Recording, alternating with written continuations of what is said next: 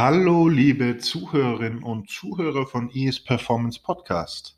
Ja, wir melden uns wieder zurück aus unserer, ich muss es so sagen, Zwangspause. Nein, niemand von uns war im Urlaub.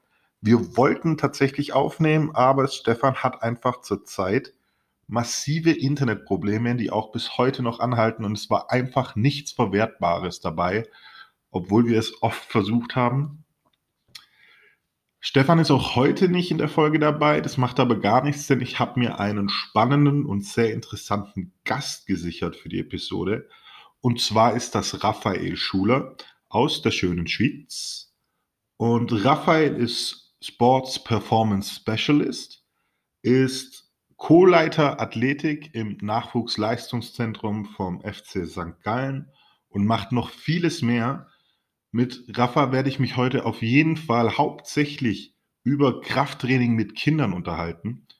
Es wird eine gute Episode. Ihr könnt euch drauf freuen.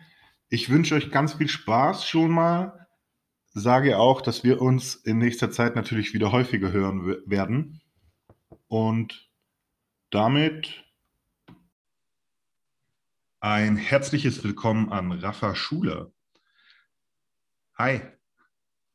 Hi, herzlich willkommen. Danke dir für die Einladung. Gerne, gerne. Rafa, gleich mal in meinem Einsprech habe ich gesagt, du bist Sports Performance Specialist. Specialist. Sag doch mal, was du darunter verstehst. Ja, es gibt ja viele Bezeichnungen für, für unseren Beruf. Athletiktrainer ist so ein Begriff, der am meisten verwendet wird im Deutschen, sage ich mal mittlerweile, aber ist aus meiner Sicht nicht ganz richtig, weil einfach aus dem Englischen übersetzt wurde, so von Athletic Trainer, aber das ist mehr so ein, ein Reha-Spezialist eigentlich vielleicht bei uns. Und, und für mich ist der Begriff Sports Performance Specialist oder Performance Enhancement Specialist einfach treffender, weil es irgendwie so umfassender ist, dass es nicht nur Krafttraining ist und vielleicht noch Ausdauertraining wie beim Strength and Conditioning Coach. Deswegen sage ich mir, äh, oder sag, nenne ich mich Sports Performance Specialist. Ja. Einfach, um das Weitergreifende nochmal herausheben zu können, was deine Arbeit ja, bringt. Ja, genau, genau. Dass es nicht nur um etwas geht, sondern dass halt die Regeneration, die Ernährung durchaus, ähm, das ist Mindsetting, das ist alles halt dazugehört, das Speed-Training auf dem Platz, das einfach eine, eine Facette ist von verschiedenen Bereichen, die wir ja mittlerweile abdecken müssen, denke ich mir.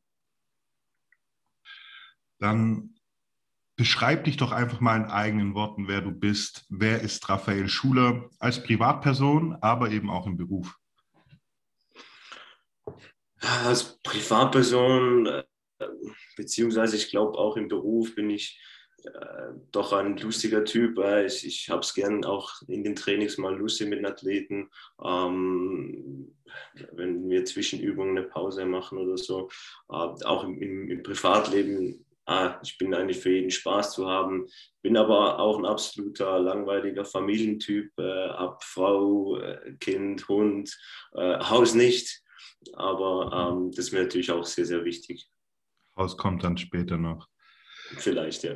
So, als ich mich ein bisschen intensiver mit deiner Arbeit beschäftigt habe, ist mir auf jeden Fall auch aufgefallen, das hast du vorher auch schon sehr gut beschrieben, dass du ja diesen ganzheitlichen, holistischen Ansatz verfolgst, den wir ja auch verfolgen bei uns.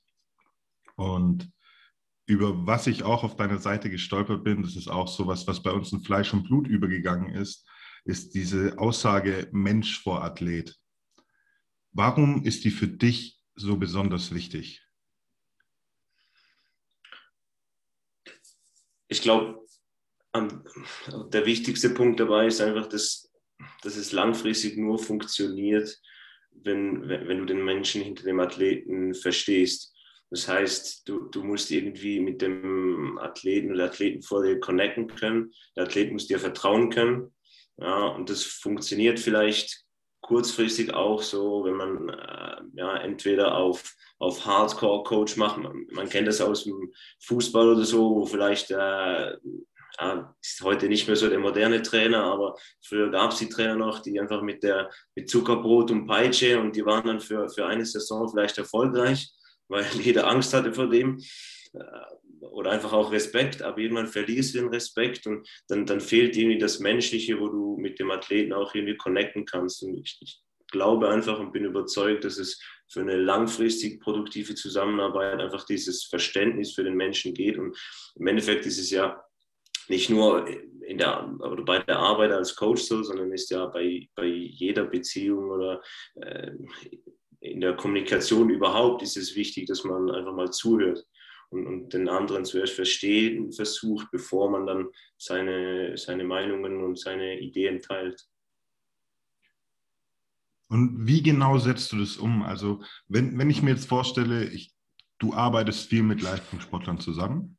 Das tust du ja, du, du bist bei Sankt Gallen tätig im Nachwuchsleistungszentrum, betreust die Schweizer U siebzehn, hast auch noch sehr viele Individualsportler in deinen Reihen, die du betreust. Wie viel Platz bleibt da für Privates in der kurzen Zeit, die ihr höchstwahrscheinlich immer miteinander habt?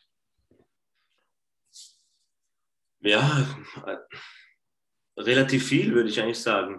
Aber es ist halt ja nicht so, dass man irgendwie zuerst, äh, wenn jetzt ein neuer Athlet oder so dazukommt, dass man dann irgendwie einen Wochenendtrip zusammen zuerst machen muss und, und dann erst beginnen kann zu, zu arbeiten miteinander, sondern es ist halt so ein fließender Prozess. Also das Vertrauen, das kommt dann mit der Zeit, äh, du verstehst einander immer besser, das heißt, dein Vertrauen wird dann auch immer tiefer, hoffentlich. Ähm, das heißt, bei, bei jedem Training wird's, wenn du mit dem Athleten sprichst, kannst du das Vertrauen natürlich dann wieder äh, noch vertiefen und auch den, den Athleten noch besser verstehen und eben auch den Menschen in dem Athleten besser verstehen. Also aber ich glaube, im Endeffekt ist das, äh, ja, das nicht, dass es mega schnell geht, also das braucht wirklich Zeit und, und es nützt auch nichts. Und ich finde, das ist auch die Gefahr, dass man dann zu stark so auf, auf Best Buddy macht, mhm. weil das sind auch gefährlich. Weil äh, das funktioniert auch, wie das, wie das Beispiel vorher mit dem, mit dem Zuckerbrot und Peitschentrainer. Das funktioniert auch für, für eine kurze Zeit, denke ich mir. Aber langfristig, wenn dann die Resultate fehlen, dann äh, ja, hast du auch kein Vertrauen beim, beim Athleten.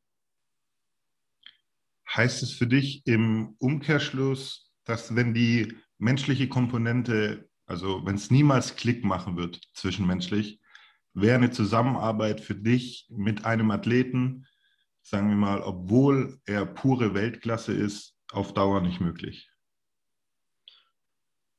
Ja, ich glaube, es, es wäre es wär schwieriger.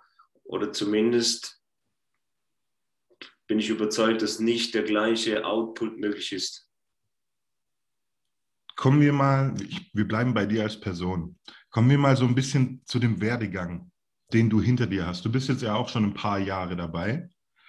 Beschreibst du auf deiner Homepage zum Beispiel, ähm, ganz treffend, wie ich finde, dass du nicht beantworten kannst, wie du eben die Berufung gefunden hast, die du jetzt gerade hast, oder wie man ein guter Athletiktrainer werden kann, was man da genau machen muss, weil es eben nicht diese eine Ausbildung dafür gibt, die man so anstrebt, sondern es ist immer so ein Prozess des Lernens und des Dazulernens ist.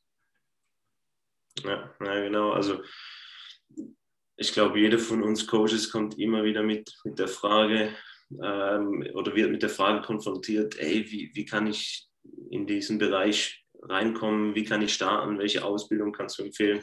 Und ich finde das wirklich unglaublich schwer zu beantworten, weil ich habe bis jetzt einfach noch Ja, ich habe noch keine Ausbildung gefunden, wo ich, oder Weiterbildung, wo ich sage, okay, wenn du die gemacht hast, dann ja, weißt du wirklich viel in dem Bereich, weil es einfach so unglaublich viel ist und unglaublich komplex ist, der Bereich. Das heißt, ich bin auch jetzt noch am Suchen, ich, ich äh, mache da wieder mal eine Weiterbildung, mache da wieder mal eine Weiterbildung, denke mir, okay, die war jetzt eigentlich super, aber wenn ich die vielleicht vor sieben Jahren oder so gemacht hätte, dann wäre sie für mich vielleicht zum falschen Zeitpunkt gewesen, weil sie zu detailliert war, zu spezifisch auf ein Thema. Das heißt, das sind alles so, so Fragen, die einfach unglaublich schwer sind, dann auch zu beantworten. Ich habe, um, um auf meinen Werdegang zu sprechen kommen, ähm, ich, ich habe mit dem Sportstudium eigentlich angefangen. Also ich habe Bachelor und auch einen Master gemacht in Sportwissenschaft.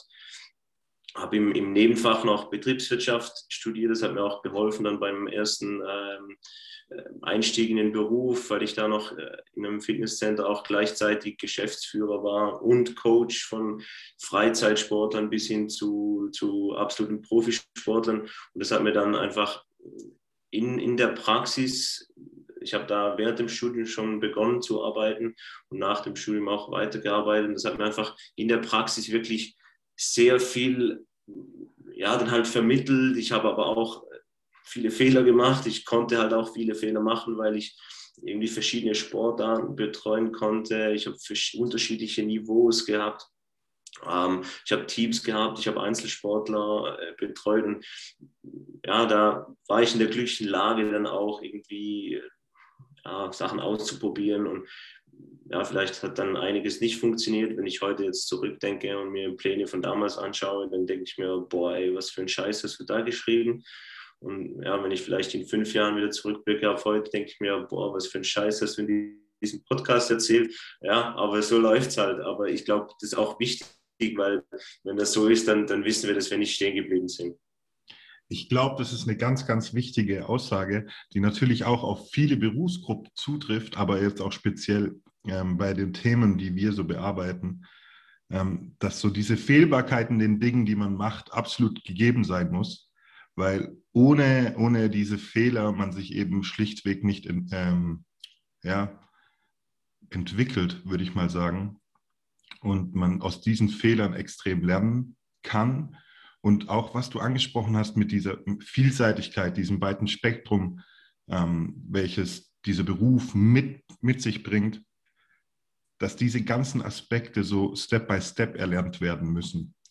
Sprich, es einfach gar keine Ausbildung geben kann, die so viele Punkte, ja, anspricht, die da benötigt werden.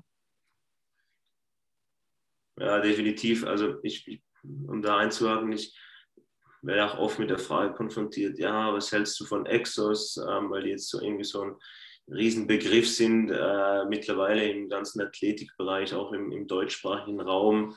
Und ich selbst habe auch bei ihnen vor, ich weiß gar nicht, zweitausendfünfzehn, sechzehn, ja, sechzehn glaube ich, habe ich die drei Mentorships bei ihnen im, im Headquarter in Phoenix gemacht und ich fand es super, also ich fand es wirklich top, ähm, war natürlich auch cool, dass ich da vor Ort sein konnte, dann hast du noch so zwischen den Zeilen was mitgekriegt, auch mit den Coaches, die wirklich da vor Ort auch die Trainings leiten und nicht nur auf der ganzen Welt die, die Weiterbildungen anbieten. Und zu, zum damaligen Zeitpunkt war das für mich wirklich eine, das war direkt nach dem Studium, war das eigentlich perfekt für mich, weil es halt so ein, ja, eine relativ umfassende Weiterbildung war, die, die überall so ein bisschen was äh, dir beigebracht hat und vor allem auch so ein System mitgegeben hat, mit dem du eigentlich relativ schnell, äh, ja, sag ich mal, deine Arbeit verbessern konntest.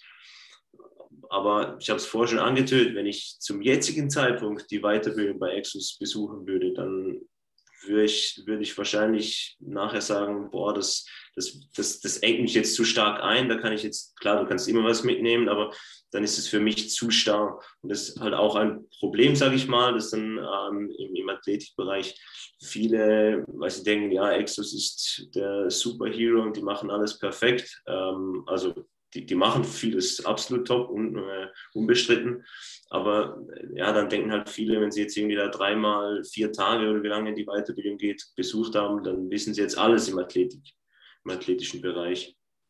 Und es ist halt so, dass sie dann irgendwie in diesem System einfach auch bleiben und, und die Gefahr ist einfach groß, dass du dann nicht mehr über den Tellerrand hinausblickst.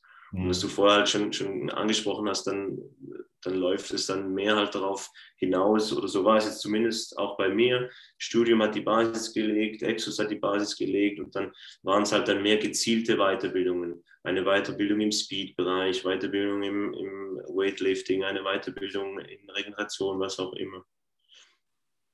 Ja, das ist, glaube ich, ganz wichtig, so seine eigene Philosophie zu finden, die natürlich immer im besten Interesse der Athleten dann steht. Da, da gehe ich mit dir d'accord.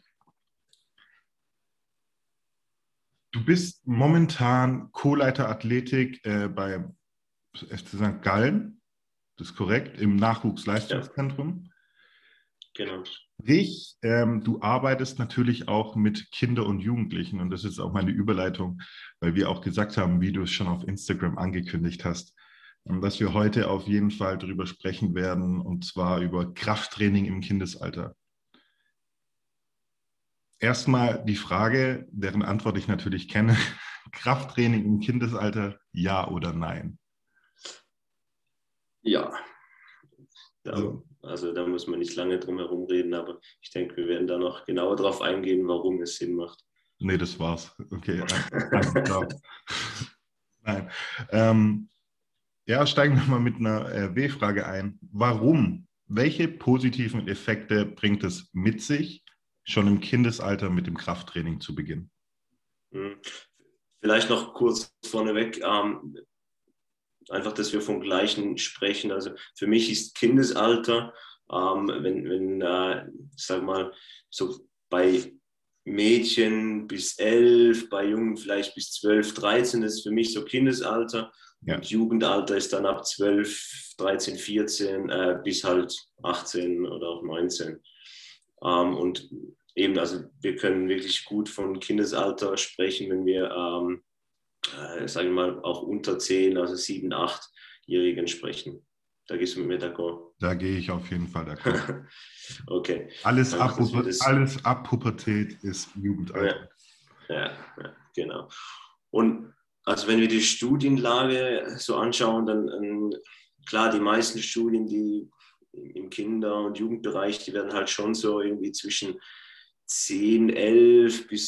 bis halt dann achtzehn oder so gemacht, aber es gibt auch schon Studien, die mit äh, fünf bis sechs Jahren gemacht wurden, die auch positive äh, Effekte gezeigt haben. Also es geht wirklich sehr, sehr weit nach unten und grundsätzlich kann man eigentlich davon ausgehen, wenn man bereit ist für Coaching, also wenn man bereit ist für, für ein angeleitetes Training im Fußball, Eishockey, was auch immer, dann bist du eigentlich auch bereit für ein geführtes Krafttraining, weil du ja dann auch Coaching empfangen kannst. Einfach so, dass wir das vielleicht so strukturiert haben, worüber mhm. wir sprechen. Und die Gründe, warum es so wichtig ist, die sind relativ äh, vielseitig. Also warum das es einfach Sinn macht, so früh damit zu beginnen. Ein, ein Grund für mich ist so, dass das... Äh, heutzutage, ja, die, die Kids vielleicht ein bisschen weniger draußen spielen. Das heißt, sie haben, um es mal so zu formulieren, weniger natürliches Krafttraining. Absolut, ja. Wie sie vielleicht früher noch, noch gehabt haben. Und jetzt müssen wir das halt irgendwie systematischer reinbringen, um im Endeffekt, wenn sie dann irgendwo auch sportartspezifische vielleicht trainieren, später mit achtzehn oder so, dass sie dann nicht einen, ja, einen Nachteil haben gegenüber früher. Das ist mal so, so ein ja, allgemeiner Vorteil, sage ich mal, oder einfach, warum es wichtiger ist, weil oftmals auch das Argument kommt, ja, es reicht doch, die Kinder sollen spielen, die sollen sich draußen bewegen. Dann würde ich sagen, ja, würde vielleicht sogar reichen, wenn sie sich jeden Tag so viel bewegen und rumtollen und auf den Bäumen rumklettern würden wie früher. Könnte sein, müsste man natürlich genau untersuchen, aber es wäre sicherlich hilfreich und es bräuchte weniger geführtes Krafttraining. Und ein, ein ganz wichtiger Punkt ist, so dass, dass das Bewegungslernen einfach halt in dem Alter, im Kindesalter extrem wichtig ist. Und ich glaube, das ist eigentlich etwas, was was jedem bewusst ist. Ich meine, jeder, der Kinder hat, sieht, wie, wie schnell sich die irgendwie ja, entwickeln, wie die plötzlich Neues, ja, wie schnell sie plötzlich einfach Neues lernen ähm, oder neue Aufgaben lösen können, irgendwie vom einen auf den anderen Tag. Und, und das ist auch für, für das Krafttraining im Allgemeinen, also wenn wir davon sprechen, dass sie vielleicht später mit, sagen wir sechzehn oder siebzehn systematischeres Krafttraining betreiben wollen oder wir wissen ja nicht, noch nicht, in welche Sportart die gehen oder ob sie überhaupt eine Sportart ernsthaft betreiben werden, aber das, ja, die, die Bewegungen werden halt komplex, die Gewichte werden irgendwann vielleicht auch schwer und wir müssen sie darauf vorbereiten. Also wenn wir zum Beispiel schauen, wann äh, bei einem Mädchen so der, der natürliche Kraftzuwachspeak ist, dann ist es erst irgendwo so bei achtzehn, neunzehn, zum Teil sogar erst zwanzig, einundzwanzig. Aber wir können ja nicht davon ausgehen, dass ein Mädchen mit neunzehn am Morgen aufwachen kann und sagt, okay, ab heute lade ich mir voll Gewicht auf die Hand und gehe trainieren. Das funktioniert natürlich nicht. Das heißt, wir müssen die darauf vorbereiten. Und auch auf, auf sag mal so, athletische Grundbewegungen wie Laufen, Werfen, äh, Springen. Darauf hat Krafttraining einfach vom, vom neuronalen, vom motorischen Lernenaspekt her einfach einen, einen großen Einfluss darauf. Das heißt, auch in der Sportart selber ja, ist die Leistung dann durch das Krafttraining besser. Also ein, ein Beispiel aus dem Fußball, ich glaube, jedem ist bewusst, wenn ich einen, einen äh, genauen Pass spielen will, dann brauche ich irgendwie eine gewisse Standfestigkeit. Ich brauche irgendwie eine gewisse Stabilität in meinem Fußgelenk. Und natürlich, das sollte auch jedem bewusst sein, darauf hat, oder es ist zumindest logisch, darauf hat Kraft einen Einfluss. Ja, auch die, die Effizienz oder die Bewegungsökonomie, die wird dann einfach durch das Krafttraining, eben durch das äh, bessere motorische Lernen eigentlich äh, ja, verbessert oder einfach besser vorbereitet, sagen wir es mal so. Aber eigentlich fast der wichtigste Punkt oder zumindest einfach ein wichtiger Punkt für mich ist, Das, das, das Risiko für Verletzungen durch das Krafttraining einfach massiv minimiert werden kann. Das heißt, wir sprechen davon, äh, ja, je nach Studien ist natürlich auch nicht ganz einfach, das äh, zu untersuchen, aber wir sprechen davon von dreißig bis fünfzig Prozent Verletzungsreduktion, also Verletzungsrisikoreduktion durch das begleitende Krafttraining. Das heißt, im Endeffekt kann der Sportler oder die Sportlerin dann auch viel häufiger in der Sportart, wo sie eigentlich besser werden will, trainieren. Und das ist jetzt nicht äh, ein Verfechten von früher Spezialisierung, überhaupt nicht. Äh, vielleicht kommen wir später darauf nochmal zurück, aber im Endeffekt, wenn du Fußballer werden willst, dann ist das Wichtigste, dass du Fußball spielst. Wenn du Handballer werden willst, dann musst du x tausend Stunden Handball spielen. Ja, und alles andere ist einfach nur Zulieferer. Aber wenn du halt ja, ein halbes Jahr verletzt bist, dann kannst du wieder ein halbes Jahr trainieren, dann bist du ein halbes Jahr verletzt, dann kannst du wieder ein halbes Jahr trainieren, dann bringt dich das im Endeffekt halt ja, nicht so weit, wie wenn du immer trainieren könntest. Ist ja logisch. Das bringt mich zu einem guten Übergang. Und zwar haben wir mit relativ vielen Mythen ähm, im Krafttraining, bei Krafttraining im Kindesalter äh, zu tun. Einer davon ist, dass das Verletzungsrisiko beim Krafttraining für Kinder extrem hoch ist. Räum doch einfach damit mal kurz auf. Ja, ähm, also wenn man da die, die Studienlage anschaut, dann, dann muss man echt sagen, wenn meine Kinder Sport machen, dann sollen sie Krafttraining machen und sonst nichts. Wenn das das Argument ist wegen dem Verletzungsrisiko. Also ich weiß jetzt, vom Fußball ist ungefähr das Verletzungsrisiko, und ich spreche da jetzt nicht vom Profifußball auf höchstem Niveau, sondern einfach allgemein Fußball, ist das Verletzungsrisiko mindestens zehnmal höher als im Krafttraining. Das heißt, wenn wir, es gibt auch so Zahlen, natürlich sind die ein bisschen unterschiedlich, aber ähm, beim begleitenden Krafttraining, also Krafttraining, das ich zusätzlich zum, zu einem anderen Sport mache, dann, dann sprechen wir da von Zahlen irgendwie von weniger als einer halben Verletzung auf tausend Stunden. Ja, und, das, und wenn wir, ich habe es vorher angesprochen, wir reduzieren durch das Krafttraining sogar noch das Verletzungsrisiko in der Sportart sonst oder allgemein auch Überlastungsschäden werden äh, reduziert.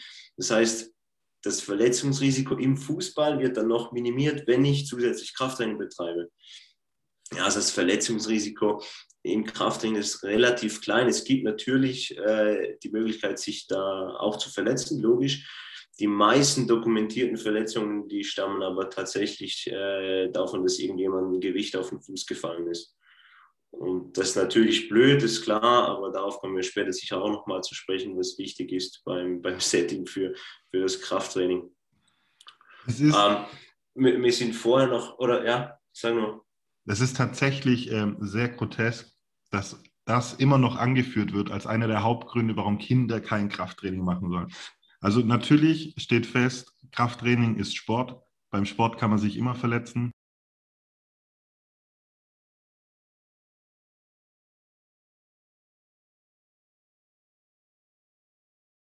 Aber ich habe auch eine britische Untersuchung von Hemmel und Kollegen gelesen. Ähm, da ging es um junge Schulkinder, die im Fußball im Schnitt sechs Komma zwei Verletzungen pro hundert Stunden aktiver Fußballspielzeit hatten. Das heißt, dass sich im Schnitt alle sechzehn Stunden jemand beim Fußball verletzt. Und Gewichtheben, Krafttraining, Powerlifting, ähm, gab es auch eine Untersuchung dazu. Da waren die Verletzungsraten zwischen null Komma null null eins sieben und null Komma null null drei fünf. Das entspricht ähm, einer Verletzungsrate von allen achtundzwanzigtausendeinhundertsiebenundfünfzig Stunden eine Verletzung.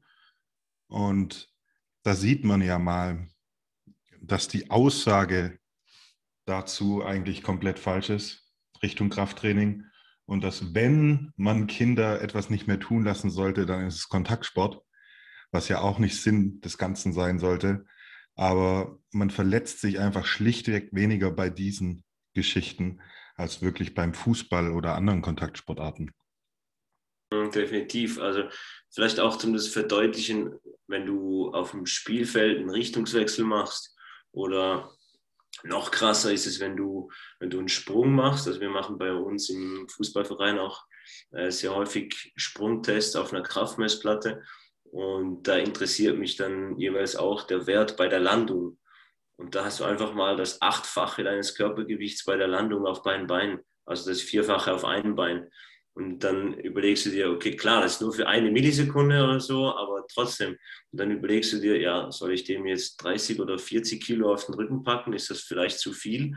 Oder darf der auf dem Feld irgendwie äh, einen Richtungswechsel machen, wo du auch locker fünf-, sechsfache von deinem Körpergewicht auf einem Bein haben kannst, wenn du, wenn du einfach einen hundert Grad, äh, hundertachtzig Grad Richtungswechsel machst? Ja, es ist auf jeden Fall, es ist einfach lustig zu sehen, wie sich sowas hält. Ich glaube, das Nächste, was auch schon jeder, auch derjenige, der sich nicht wirklich mit Sport irgendwie befasst hat, gehört hat, ist das Thema Wachstumsfuge. Erklär mal bitte, was es damit auf sich hat. Ja, also es, es gibt tatsächlich, ähm, also den Mythos natürlich, der, der gibt es und der hält sich auch hartnäckig. Und es gibt da auch eine Studie, Ähm, aus, aus Japan, glaube ich, ist die, irgendwie aus den sechziger, siebziger Jahren, die, die haben damals irgendwie festgestellt, dass durch die Belastung ein, ein, äh, ein Schaden oder Schäden an den Wachstumsfugen entstehen können. Und dann wurde halt daraus dann irgendwie gefolgert, ja, man muss aufpassen ähm, in, in den jungen Jahren wegen genau diesem Problem. Später, als man die Daten dann nochmals genauer angeschaut hat, so hat sich dann herausgestellt, dass es eigentlich hauptsächlich wegen Mangelernährung war, dass sie in dieser Studie Probleme hatten mit dem Wachstum. Und ja, auch da, es, es gibt sonst wirklich keine Studien, die das bestätigen. Also es gibt ähm, ein, ein, ein paar gut dokumentierte Verletzungen im Krafttraining, aber äh, die auch Schäden an den Wachstumsfugen äh, gehabt haben, aber auch da war es wirklich einfach, weil halt äh, Gewicht auf das Bein äh, gefallen ist und, und klar, bei einem Bruch, wenn das irgendwo genau bei einer Wachstumsfuge ist oder so, dann, dann ist das scheiße, das ist wirklich nicht cool ähm, und, und kann sich negativ auf dein Wachstum auswirken. Aber das sind ein paar Einzelfälle und ähm, das kann genauso gut beim Skifahren passieren. Das äh, kann auf dem Fußballfeld, wir wissen, zehnmal mehr äh, passieren. Also von daher auch, dass die, diesen Mythos eigentlich, den ja, kann man vergessen oder äh, hoffen wir, dass man irgendwann vielleicht gar nicht mehr dran denkt, dass es das Problem geben könnte. Hoffen wir mal. Ähm, auch hier ist es tatsächlich ein bisschen so, dass Studien jetzt tendenziell eher in die Richtung gehen, ähm, zu hel- äh, dass Krafttraining hilft in Wachstumsphasen, einfach zur Stabilisierung und auch direkten positiven Einfluss auf die Wachstumsfuge hat. Mhm. Deswegen, also auch allgemein auf, auf die, die Knochengesundheit, also gerade auch, wenn wir von, von Osteoporose-Risiko dann später ähm, sprechen, dann hat sich einfach auch gezeigt, dass es einfach wichtig ist oder halt gut wäre, wenn man unbedingt vor der Pubertät schon mit Krafttraining beginnt, weil man da einfach den, den Knochen oder die Knochenstruktur dahingehend wirklich positiv beeinflussen kann, dass du eine höhere Knochendichte hast, was sich dann natürlich logisch später darauf auswirkt, dass du ein tieferes Osteoporose-Risiko hast. Kommen wir mal zu einem weiteren Mythos, der meine Top drei dann auch komplettiert, und sprechen wir mal über das Hormon I G F eins und in welchem Zusammenhang es steht. Also wird ja häufig, ja, um es mal anders zu formulieren, einfach pauschal gesagt, dass Krafttraining den, das Wachstum behindert. Das ist ja das Wachstumshormon, und das natürlich, man muss es auch ernst nehmen. Bei all diesen Mythen bringt es, glaube ich, auch nichts, wenn man damit konfrontiert wird von Eltern zum Beispiel und einfach darüber hinweg lacht und ihnen sagt, ja, ja, keine Ahnung, das, das stimmt nicht, das ist einfach so und gut ist, weil damit ist, glaube ich, niemandem geholfen.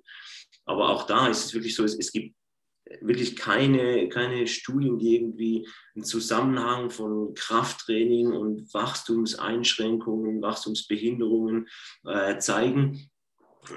Man muss jetzt halt überlegen, woher denn dieser Mythos überhaupt entstanden sein könnte. Und eine Überlegung, Überlegung wäre zum Beispiel, dass äh, das Thema Doping, Steroiden ist natürlich auch ein, im Nachwuchssport ein Thema. Und insbesondere auch im, im Fitnesssport, also im Breitensport. Ich, also ich weiß nicht, es gibt natürlich keine genauen Zahlen, aber also das ist extrem, wie viel Doping im, im Breitensport, in den Fitnesszentren ja, betrieben wird. Und das heißt, wir müssen, müssen davon ausgehen, dass auch Kinder oder zumindest Jugendliche damit in Kontakt kommen. Und natürlich, wenn die jetzt irgendwie Wachstumsprobleme haben und dann gehen die Eltern mit denen zum Arzt, dann werden die, werden die nicht vor den Eltern direkt sagen, ja, ja, ich habe da mal ein bisschen Doping ausprobiert. Ja, das heißt, da, da wird es wahrscheinlich eine, eine riesengroße, ich denke mal, es könnte einen, einen Einfluss drauf haben, ja, woher dieser Mythos, Mythos kommt. Ein anderes Thema ist sicherlich auch ähm, also der Klassiker mit mit Sportarten, wo viel, viel Krafttraining schon früh betrieben wurde, wie Weightlifting, ähm, Kraftdreikampf. Da sind halt die, die, Athleten, die Athleten relativ klein. Ja, aber es ist einfach so, dass es halt ja, eine gewisse Selektion passiert in, in Kinder- und Jugendjahren, dass ja, wenn du irgendwie schon zwei Meter zehn bist mit, mit vierzehn, fünfzehn, dann bist du einfach nicht prädestiniert, weil du einfach so schlechte Hebel hast, um irgendwie massiv viel Gewicht zu bewegen. Aber das genau gleiche Beispiel kann man auch in, in der anderen Richtung machen. Äh, jeder Basketballer ist wahrscheinlich groß, aber das Basketballspielen macht einen leider nicht groß. Das ist absolut korrekt. Also man, man sieht immer in der Spitze des Sports eben die Athleten, deren körperliche Konstitution wie geschafft für diese Sportart sind. Und von da aus leitet man immer ein Bild ab, dass das durch den Sport entstanden ist. Aber es gibt einfach, es gibt keine Nachweise dafür, dass dem wirklich so ist. Sondern es wurde, wie Rafa schon richtig gesagt hatte, davor einfach extrem selektiert. Man kann noch so gut im Basketball sein, wenn du eins Komma fünfundsiebzig groß bist, dann wirst du dich in der N B A nie durchsetzen.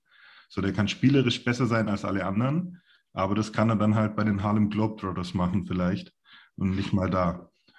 Und genau das Gleiche ist es auch bei diesen Dingen wie Krafttraining, die ganzen Olympioniken im, im Gewichtheben oder sonst irgendwas. Es, es liegt einfach nur daran, dass deren körperliche Voraussetzung einfach perfekt ist, die Hebelwirkungen ideal sind und deswegen eben immer ein bestimmter Typus da ist.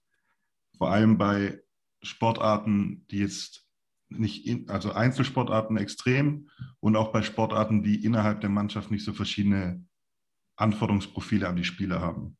Und daher kommt es tatsächlich höchstwahrscheinlich und hält sich auch seitdem hartnäckig.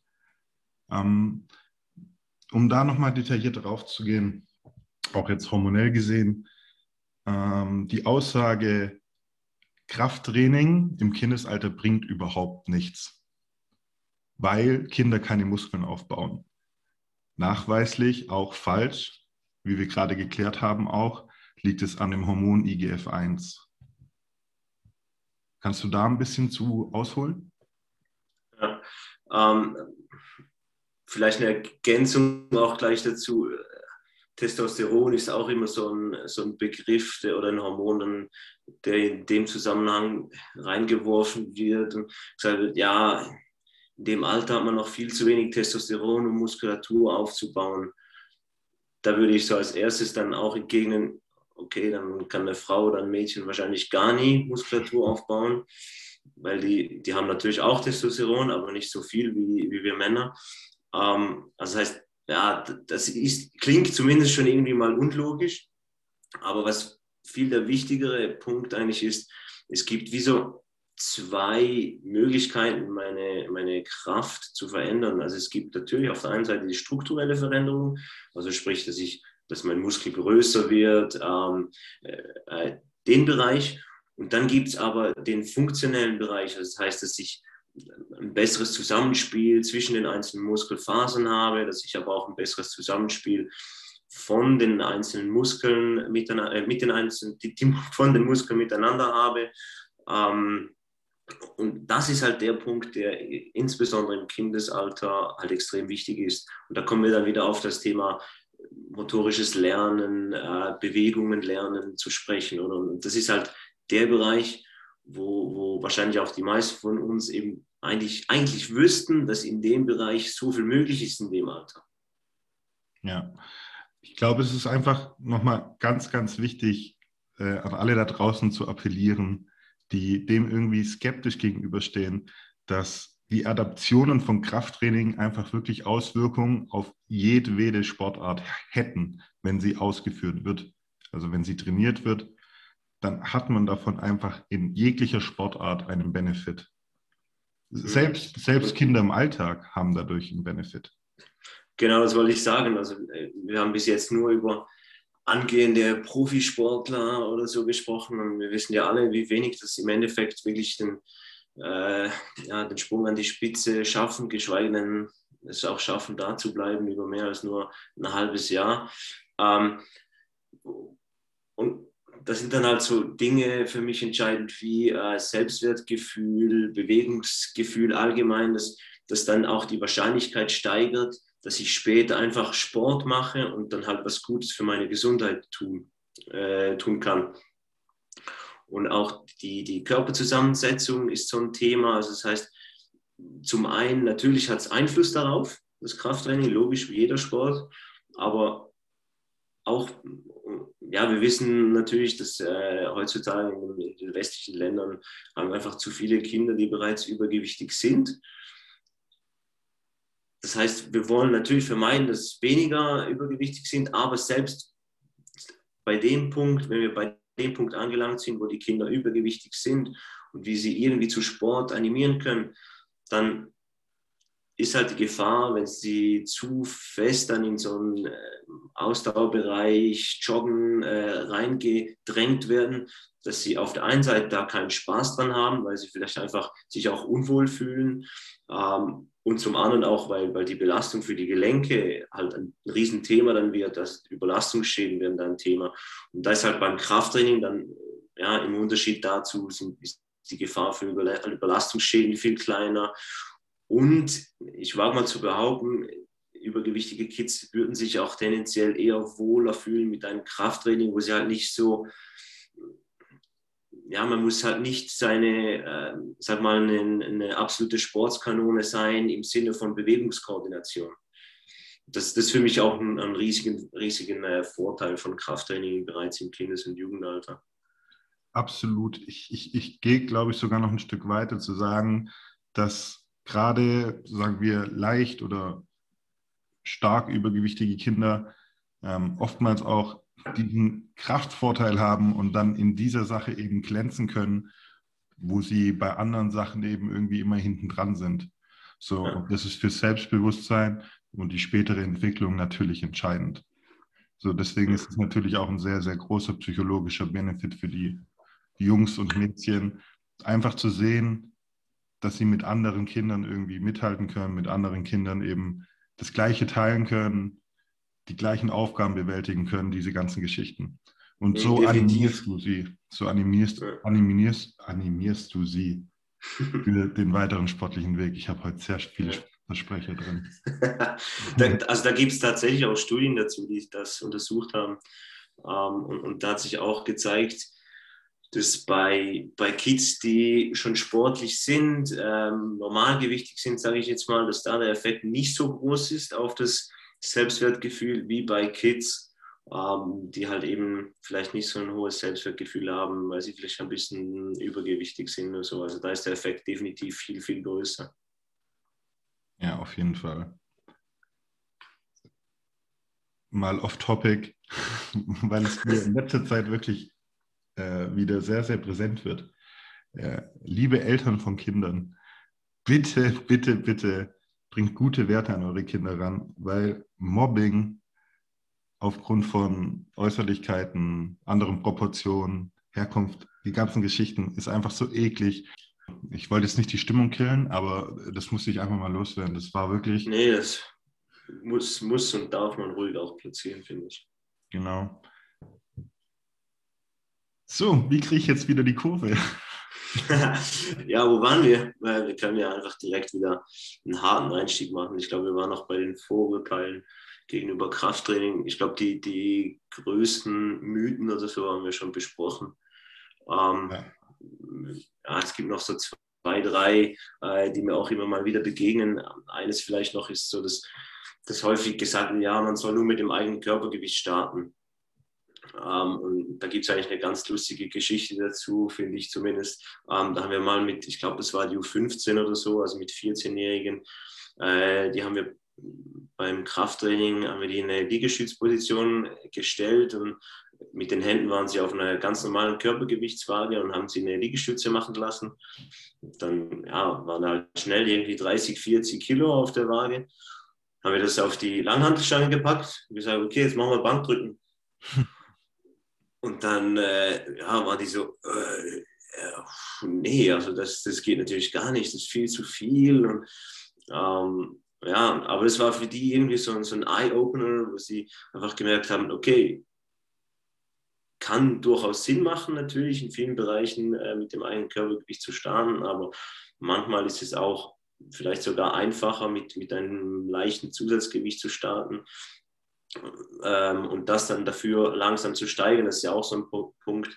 Bei den eigenen Körpergewichtsübungen ist es meistens schwierig oder zumindest schwieriger, es stetig und langsam zu steigern. Wenn wir bei dem Beispiel bleiben, bei den Liegestützen, wenn du noch keine einzige Liegestütze kannst, dann musst du irgendwie den Oberkörper oder die Hände beziehungsweise erhöhen äh, und dann immer zehn Zentimeter runtergehen, bis du dann auf dem Boden bist. Aber es ist natürlich viel komplizierter, als wenn du einfach mit fünf Kilo Hantel je in der Hand anfängst und dann immer ein Kilo mehr draufpackst. Absolut. Vor allem muss man ja auch immer im Hinterkopf behalten, die, die Jungs, die du gerade beschrieben hast bei der U vierzehn, das sind Sportler. So, und die haben auch nochmal höchstwahrscheinlich eine andere körperliche Kon- äh, Konstitution als irgendein, sagen wir mal, Normalo-Kind, das Hobbysportler mm. ist. Mm. Und, und vielleicht bei, ja, sag's ruhig.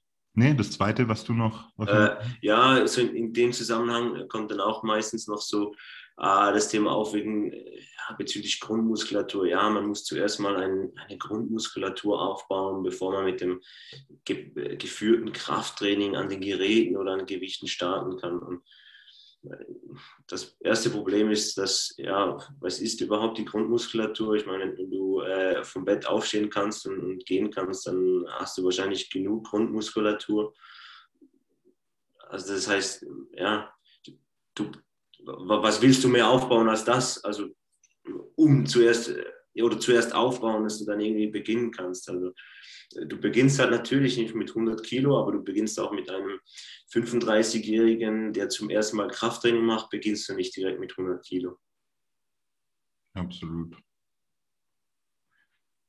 Du bist jetzt schon so langsam, vielleicht sogar unbemerkt, so in diese Prax- äh, praktische Richtung gegangen. Lass uns doch einfach mal wirklich darüber sprechen. Also wir haben jetzt genug darüber gesprochen, dass es sinnvoll ist, dass man mit Kindern auf jeden Fall schon Krafttraining betreibt. Aber was sich jetzt bestimmt viele fragen, weil man eben auch Vorurteile hat oder Angst, etwas falsch zu machen. Wie setzt man das denn in die Praxis um? Also ja, wie beginnt man, welche Grundlagen gibt es? Es gibt sicher so ein, so ein paar Guidelines, die äh, standardisiert sind oder die Sinn machen, also wie äh, dass ein geführtes Krafttraining Sinn macht, um zu beginnen. Aber auch das macht natürlich in jedem Alter Sinn, aber insbesondere auch, wenn es halt darum geht, mal die Übungen zuerst zu lernen. Das heißt, es hat sich auch gezeigt, dass ein, ein äh, geführtes Krafttraining ein tieferes Verletzungsrisiko hat, als wenn du das Krafttraining zu Hause machst, um da wieder ein bisschen in, den Mythos, in die Mythos-Schiene reinzugehen. Für mich aber noch etwas ganz Wichtiges in dem Bereich ist auch so die, die Education-Schiene. Also das heißt, gerade jetzt bei uns im Verein ist das irgendwie auch eine Chance, den, den Jungs und Mädchen was über das Krafttraining hinaus mitzugeben, in, in, im Krafttraining selber. Also natürlich geht es um Kraftraum, Etikette, um die Technik, um die Ziele, aber auch um ihre Erwartungen, dass man die irgendwie lernt einzuschätzen, was sind realistische Erwartungen im Kraftbereich, im athletischen Bereich, aber auch Themen wie Ernährung, Schlaf, Regeneration, das, das kommt für uns alles irgendwie da rein und ist für mich ein äh, ganz, ganz wichtiger Punkt und schade, wenn man das irgendwie verpasst, da, da reinzupacken. Und deswegen braucht es natürlich auch eine geführte Einheit. Etwas habe ich schon angesprochen, dass, dass der Fokus natürlich auf der Technik liegt. Na, also wir starten nicht direkt mit, mit viel Gewicht. Man muss zuerst mal die Bewegung lernen, bevor man irgendwie mit, mit sehr, sehr viel Gewicht arbeitet. Und sowieso machen wir auch keine Max, maximalen Versuche, keine Maximalkraftversuche in dem Bereich. Ähm, also da sprechen wir von maximal achtzig bis fünfundachtzig Prozent vom, vom äh, eins R M. Aber das dann natürlich auch wieder erst später. Also wir beginnen nicht mit achtzig, wenn ich jetzt sage maximal achtzig Prozent. Ähm, und wenn, wenn jemand ein Anfänger ist im Krafttraining, dann, dann ist ja auch klar, selbst wenn der jetzt fünfmal mit, ich sag mal, zwanzig Kilo irgendeine Übung macht, ähm, dann, dann ist das nicht irgendwie siebzig, fünfundsiebzig Prozent von seinem maximal äh, möglichen Kraft, die er, die er hat, weil er noch gar nicht irgendwie einschätzen kann, wie viel äh, kann er geben, wie viel Gewicht kann er nehmen. Also das, das Gewicht ist einfach mal sekundär. Es geht wirklich nur um Technik lernen am Anfang und Bewegung lernen. Und auch ganz wichtig, es geht um allgemeine Übungen, also man braucht keine speziellen Übungen, man braucht keine äh, spezifische Übungen für Mädchen oder Jungen oder äh, Fußballer oder Handballer, man braucht einfach allgemeine Kraftübungen. Es gibt ja diese, diese Einteilung von ähm, Bonderjerk, der allgemeine, von allgemeinen Übungen bis hin zu den äh, Special Development Übungen und äh, ja, ich glaube, im Buch oder so ist es, wo er so einen coolen Satz irgendwie bringt, der übersetzt so, sowas heißt wie, wenn du zu früh mit den speziellen Übungen beginnst, dann beraubst du den Athleten eigentlich zweimal. Zum ersten Mal beraubst du ihn zu dem Zeitpunkt, wenn du die speziellen Übungen einfach schon am Anfang bringst, wo eigentlich mit den allgemeinen Übungen viel, viel mehr rausholen könnte. Und das zweite Mal in dem Zeitpunkt, wo du dann eigentlich die speziellen Übungen bringen könntest, aber sie halt einfach nichts bringen, weil die Basis fehlt.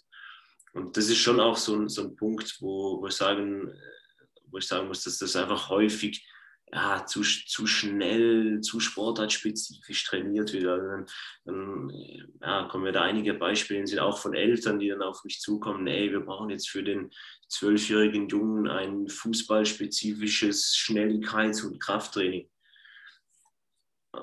Aber irgendwie zuerst muss er mal ein Athlet werden und dann können wir über einen Fußballer, Handballer, äh, jetzt haben wir immer Fußball und Handball gehabt oder einen Badmintonspieler Volleyball, sprechen. Hockey. Volleyball, genau.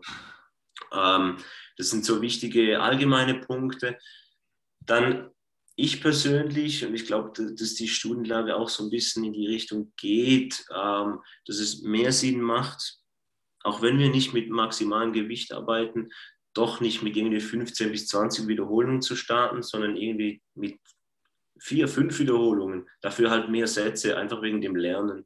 Also, wenn du für fünfzehn bis zwanzig Wiederholungen dich irgendwie konzentrieren musst auf eine Übung, ist es halt brutal. Und auch vom Coaching-Standpunkt her, ähm, wenn du, sagen wir mal, dreimal fünfzehn Wiederholungen machst, dann hast du zwei Möglichkeiten zu coachen. Nach dem ersten Satz und nach dem zweiten. Mhm. Und wenn du jetzt aber irgendwie fünfmal fünf Wiederholungen machst, hast du halt vier Möglichkeiten zu coachen. Nach dem ersten und bis zum, nach dem vierten Satz. Das heißt, ja, ich habe es auch jetzt schon ein bisschen gesagt, irgendwie zwei bis fünf Sätze sind für mich sinnvoll. Fünf nicht im Sinne von, weil man das Volumen braucht, aber fünf im Sinne von, weil ich dann einfach mehr Sätze dafür, weniger Wiederholungen machen kann und dann einfach mehr, mehr Möglichkeiten habe zu coachen und dementsprechend der Athlet auch mehr Möglichkeiten hat zu lernen. Ja, ich glaube, um, ich glaub, ja. der, Ansatz, der Ansatz ist tatsächlich auch jetzt so wieder vermehrt im Kommen, weil er absolut sinnig ist. Also meiner Meinung nach auch. Ja, ich finde auch. Pausenzeiten ist auch so ein Thema. Ähm, rein energetisch gesehen sind Kinder und Jugendliche in der Lage, viel, viel schneller als wir Erwachsene zu regenerieren. Das heißt, selbst wenn die relativ schwer trainieren würden, bräuchten die nicht so viel Pause dazwischen wie wir, weil die auch einfach neuronal viel schneller regenerieren können. Ähm, aber auch wieder so vom, vom Coaching-Standpunkt her äh, bin ich der Meinung, ruhig, ruhig genug Pausen einzubauen. Ähm, dann hast du eben wieder Zeit zu coachen. Äh, es soll überhaupt nicht hektisch sein. Also von dem Aspekt her würde ich trotzdem halt die eins bis drei Minuten, je nachdem, halt dann einbauen. Ähm, ja, auch nicht zu schnell steigern ist auch so ein Thema, dass man äh, wirklich da einen Fokus auf der Technik auch lässt und irgendwie nicht auf Kosten der Technik dann zu schnell das Gewicht steigert. Wenn wir das Beispiel Kniebeuge nehmen, ähm, wenn ihr dann plötzlich von, von einer super tiefen Kniebeuge, die sie eigentlich können, äh, einfach auf Kosten der Tiefe mehr Gewicht nehmen und nur noch eine halbe Kniebeuge machen, dann ist das, glaube ich, in dem Alter auch kontraproduktiv. Später, wenn es dann in Richtung spezielle Vorbereitung geht und so, dann macht natürlich auch mittelspezifisches Krafttraining total Sinn und ähm, muss es überhaupt nicht immer eine Full-Kniebeuge sein. Aber ich glaube, in dem Bereich ist das, ist das wichtig, dass man nicht auf Kosten der Technik dann das, das Gewicht steigert. Innerhalb von der Woche, ja, ist auch so eine Frage, wie häufig soll man dann mit dem Krafttraining starten? Ich glaube, das ist dann vielmehr auch durch die Struktur einfach vorgegeben. Äh, wenn du natürlich noch vier oder fünfmal in der Woche dein, dein sonstiges Sporttraining hast, dann hast du gar nicht mehr so viele Möglichkeiten, neben Freizeit, Schule und so noch Krafttraining zu betreiben. Dann ist es vielleicht bei einmal. Ja. Besser als keinmal, aber natürlich, wenn du jetzt einfach rein so auch die Studienlage und so anschaust, wenn, wenn du nur Krafttraining betreibst und sonst keine Sportart, dann sprechen wir klassisch von zwei bis dreimal, dreimal in der Woche Krafttraining. Aber vielleicht, um darauf nochmal zu sprechen kommen, ist wichtig, dass man aus meiner Sicht nicht nur Krafttraining halt betreibt, weil eben eine Spezialisierung wollen wir nicht, wir wollen eine Ja, vielfältiges Bewegungslernen haben. Das heißt, heißt, es sollte halt irgendwie so im, im Verhältnis sein, auch zum, zum, zu den restlichen sportlichen Aktivitäten. Und insgesamt gibt es auch so eine Faustregel, die, glaube ich, ganz gut funktioniert ist, dass nicht mehr Stunden äh, strukturierter Sport gemacht werden soll in der Woche, als du alt bist. Also wenn du zehn bist, dann solltest du nicht mehr als zehn Stunden in der Woche geführtes, strukturiertes Training machen. Okay. Dann auch mal die Frage, gerade jetzt, weil du es angesprochen hast, dass du ähm, bei den Grundlagen eher natürlich auf diesen ganzheitlichen Eins- äh, Ansatz fährst, wo du sagst, die Technik steht im Vordergrund, also Technik vor, vor Gewicht und diese ganzen Geschichten. Wie sieht es generell aus? Wie verpackst du das in der Saison? Wenn wir jetzt sagen, nehmen wir mal das Beispiel ähm, Sankt Gallen. Das sind Fußballer. Wie oft haben die Kids da Training die Woche? Also jetzt in der Altersgruppe, über die wir sprechen. Ja, also bei den Kids sind es schon so dreimal. Dreimal, manchmal auch viermal, je nachdem. Und ähm, Wie, wie sieht es dann aus, wenn du mit denen jetzt die Grundlagen machst? Gibt es da Unterschiede über die komplette Saison? Also gibt es da irgendeine Periodisierung, wie du irgendwie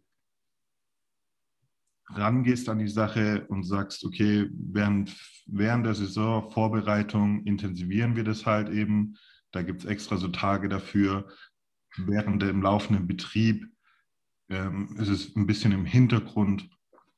Wir machen es nur noch einmal die Woche. Wie sieht da also die, der genaue Ablauf aus bei euch? Äh, kurze Antwort. Aus meiner Sicht ist es egal, also in welcher Phase der Saison du dich befindest in dem Alter, weil es einfach um einen langfristigen Aufbau geht. Das heißt, also einerseits sind die Kids eh nicht in der Lage, sich abzuschießen in dem Alter, in dem Sinne, dass sie irgendwie fünf Tage danach nicht mal ein Spiel spielen können. Und auf der anderen Seite, selbst wenn das so wäre, dann, ja, eben, es geht um einen langfristigen Aufbau. Also das ist mir dann auch ja, nicht so, so entscheidender Faktor, ob die jetzt Äh, am nächsten Tag irgendwie ein bisschen müde Beine haben oder so, aber ich habe es vorher auch schon angesprochen, in dem Alter regenerieren die Kids so, so schnell, also das ist ja krass, die stehen zum Teil äh, irgendwie, wenn die bei uns im, in der Akademie sind, dann haben die natürlich noch mehr Trainings, wie nur die drei, die ich vorher erwähnt habe, dann haben sie noch am Morgen auch Training und dann gehen die über den Mittag noch auf den Platz und am Abend haben sie noch Mannschaftstraining, also und ich denke mir, boah, wenn ich so viel Energie hätte wie die, also ich glaube, darüber muss man sich weniger Gedanken machen und im Endeffekt kann man sich wahrscheinlich auch gar nicht groß Gedanken darüber machen, weil die Struktur es einfach vorgibt. Also wie viel Zeit dass du überhaupt zur Verfügung hast, ist dann viel mehr auch davon abhängig, wie viele Coaches hast du, wie viele äh, Möglichkeiten im Sinne von Zeitfenstern du überhaupt kriegst. Äh, ich glaube, das sind dann die, die, die Fragen, die man sich eher stellen muss. Heißt, du persönlich achtest schon drauf, dass du entsprechend Zeit erkämpfst für die Jugend, äh, für die Kinder, dass da eben was läuft in Richtung Krafttraining. Und natürlich, ja. Okay. Wie, wie wird es denn generell angenommen? Ja, ist halt, also du meinst jetzt von den Kids? Ja. Ja, sehr gut. Also das ist auch so etwas, wo, wo viele, habe ich irgendwie so den Eindruck, zu denken, ja, die wollen lieber gar kein Krafttraining machen, die wollen nur Fußball spielen oder die wollen nur äh, Volleyball spielen und so. Und also meiner Erfahrung nach haben die echt Spaß am Athletiktraining allgemein und auch speziell am Krafttraining. Also ich habe da echt noch fast niemanden, ob Mädchen, Junge, äh, erlebt. Sie, natürlich, die machen alle gerne Sport jetzt in dem Setting, wo ich arbeite, aber da ist noch keiner gekommen, der gesagt hat, boah, schon wieder Krafttraining, mh. sondern die wollen eher mehr und du musst sie bremsen. Weil ich glaube, der Aspekt oder dieses Wissen ist eigentlich auch relativ wichtig, weil wie sollen Kinder drauf kommen, dass es sowas in der Regel gibt? Verstehst du, was ich meine? Also woher soll ein Kind, das neun Jahre alt ist, wissen, dass es Krafttraining gibt oder spezielle Übungen dafür, um besser zu werden? Und durch dieses Nichtwissen und dann eben die Angst von Eltern oder anderen Coaches, die warum auch immer so denken, ähm, haben die Kinder gar nicht die Möglichkeit, sich damit zu beschäftigen. Deswegen finde ich es noch umso wichtiger, zu, zu wissen, dass viele Kinder darauf einfach richtig Bock haben. Ich habe es früher auch immer erlebt, wenn ich ähm, mit Kindern gearbeitet habe, dass die auf solche Sachen einfach extrem stehen. Mhm. So, die finden das einfach nur cool. Also da war kein Kind dabei, ah, ich will lieber Fußball spielen, sondern da war, hey, machen wir Krafttraining, ja, okay. So, und das ist, das ist immer noch so, so ein Aspekt, den man sich auch vergegenwärtigen muss, weil es für die Kinder einfach innerhalb, also es ist sportliche Betätigung, aber es ist auch nochmal Abwechslung. Und das ist eigentlich auch noch so ein schöner Benefit.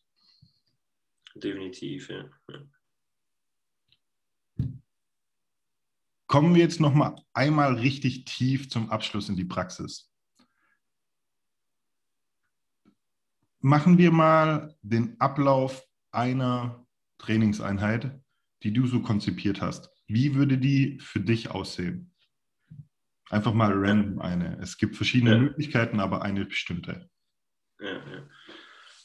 Ähm, Also klar, wir, wir beginnen mit einem Warm-up ähm, oder kommt drauf an, wenn es jetzt äh, wirklich das allererste Mal ist, dann müssen wir natürlich noch ein bisschen vorher quatschen und ihnen erklären, wie das so abläuft bei uns im Kraftraum. Aber wenn die es schon ein bisschen drin haben, den Ablauf kennen, dann starten wir direkt mit dem Warm-up. Und das ist für uns eigentlich dann nicht ein, ein Zeitfenster, wo es darum geht, die Körpertemperatur zu erhöhen und irgendwie zehn Minuten auf dem Laufband oder auf dem Velo noch schlimmer zu sein, sondern das ist eine für uns das erste Zeitfenster für, für Bewegungslernen. Da können wir dann vielleicht auch mal neue Bewegungen, neue Übungen zeigen, neue Bewegungen und Übungen initiieren. Und danach geht es dann in, ins eigentliche Krafttraining. Ähm, und, und da ja, ist für uns eigentlich so, so ein wichtiger Punkt jetzt beim Nachwuchs beim F C Sankt Gallen, dass mein Kollege und ich halt auch darauf schauen, was wollen wir dann später auf den älteren Stufen, wo wollen wir hin, welche Übungen sollen sie irgendwann können, wo, mit welchen Übungen und Utensilien können wir arbeiten oder sie da haben. Ähm, das heißt, wir haben das irgendwie so in einem langfristigen ja, Hinblick dann halt geplant. Also wenn ich mir jetzt auch in, in einem anderen Setting überlege, in einer anderen Sportart, ist vielleicht olympisches Gewichtheben sehr verbreitet oder zumindest Abwandlungen davon. Und wenn ich das weiß, dass das später wichtig wird, egal ob ich das gut finde oder nicht als Trainer, dann muss ich das anfangen zu coachen, dann muss ich das denen beibringen. Ja? Und das ist halt dann irgendwie auch so, so entscheidend, finde ich zumindest, bei, bei der Übungsauswahl. Also es, es kann dann, ähm, ja, oder um zu Um es konkret zu machen, bei uns ist es dann meistens so aufgeteilt in, in drei Blöcke, weil wir auch später auf den älteren Stufen so arbeiten, dass wir zwei Hauptblöcke haben, äh, mit jeweils zwei bis drei Übungen, immer Ober- und Unterkörper kombiniert, dass wir da einfach auch weniger Wartezeiten haben und dann noch so ein Zusatzblock, wo dann halt irgendwie noch ein bisschen Rumpfübungen ähm, äh, oder vielleicht sonst zusätzliche Übungen, die wir bei den Hauptübungen zu wenig abgedeckt haben, äh, hinzukommen. Das ist so unser, unser Ablauf, sage ich mal. Okay. Frage zum Abschluss. Was sind für dich äh, die drei wichtigsten Übungen zum Start ins Krafttraining? Ja, ja.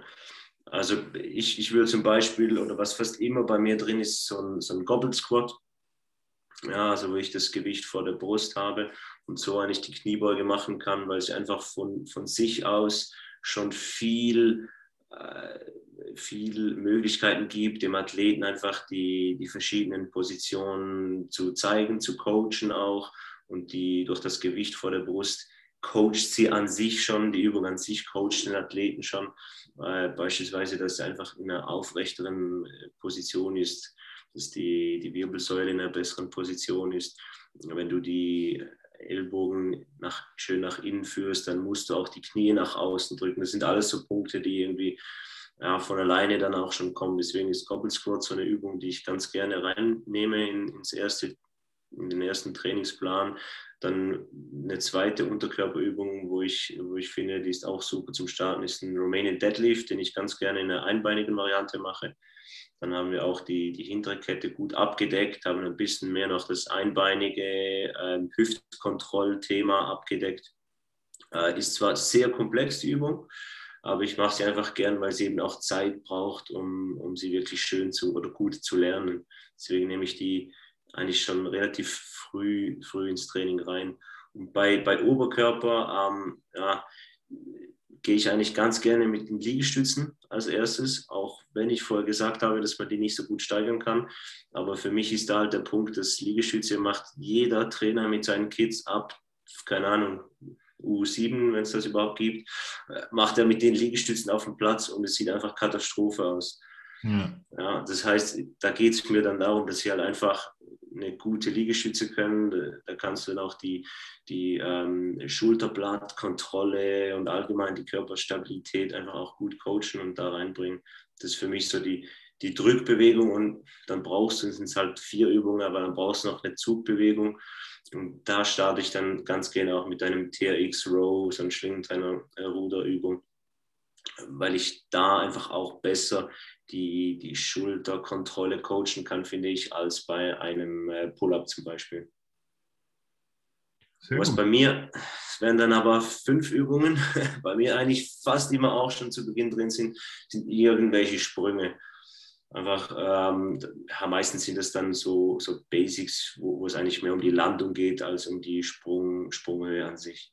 Einfach um da auch die, die ähm, Sprungmechanik oder Landemechanik zu, zu lernen. Perfekt. Also fassen wir nochmal zusammen. Die Wichtigkeit äh, von Krafttraining im Kindesalter ist auf jeden Fall gegeben. Es gibt nur positive, bei richtiger Ausführung und Anwendung, nur positive Effekte dafür und man sollte es unbedingt machen. Ich hoffe, dass Rafa euch jetzt die letzten Vorurteile nehmen konnte, dahingehend zu diesem Thema, und bedanke mich auf jeden Fall für deine Zeit und wir hören uns hoffentlich mal wieder. Ich danke dir. Ich danke dir. Vielen Dank. Gar kein Problem. Es war mir ein Fest. Äh, an alle, die zugehört haben, ich wünsche euch auch eine gute Zeit. Bleibt gesund und wir hören uns. Ciao.